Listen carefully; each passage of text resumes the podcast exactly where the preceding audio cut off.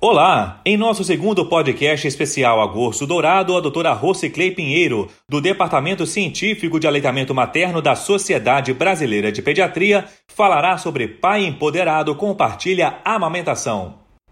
Este ano, o tema da 17ª Semana Mundial do Aleitamento Materno, que ocorre em todo o mundo no período de 1 a 7 de agosto, aborda pela primeira vez a importância e a necessidade das ações voltadas para a promoção de saúde.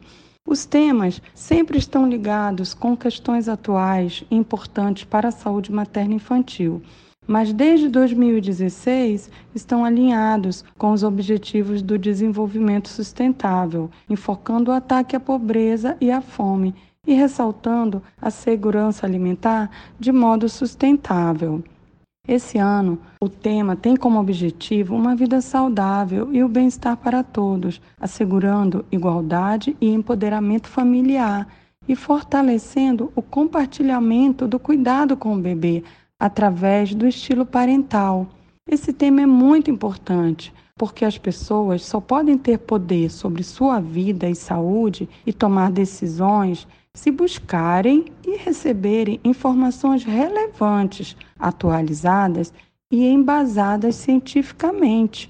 Infelizmente, o que temos visto atualmente são informações contraditórias, desencontradas, repletas de conflitos de interesse, não eficazes, sem linguagem adequada, confusa e que, por fim, ao invés de favorecerem o empoderamento familiar, deixam os pais, especialmente a mãe, insegura quanto à sua capacidade de parir, de maternar, de amamentar e também de cuidar. A cada dia encontramos mais mulheres inseguras que não sabem o que fazer, ouvem palavras críticas e as acolhem como se fossem verdadeiras, como por exemplo, seu leite é fraco, você está perdendo tempo e o seu bebê está perdendo peso. Você está colocando o desenvolvimento do seu filho em risco. Você vai se responsabilizar se algo de pior acontecer? São muitos absurdos. Como uma mulher pode se sentir empoderada num ambiente desses?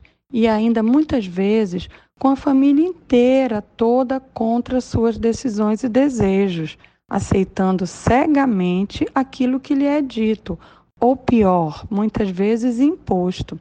Esse tema é muito apropriado para o momento em que ouvimos relatos angustiantes que mostram profissionais de saúde completamente despreparados, indicando fórmula para o bebê ganhar peso, colocando fórmulas como se elas fossem melhores que o leite materno e chegam inclusive a indicar fórmula nas maternidades para evitar hipoglicemia, às vezes até por uma dificuldade no manejo da amamentação.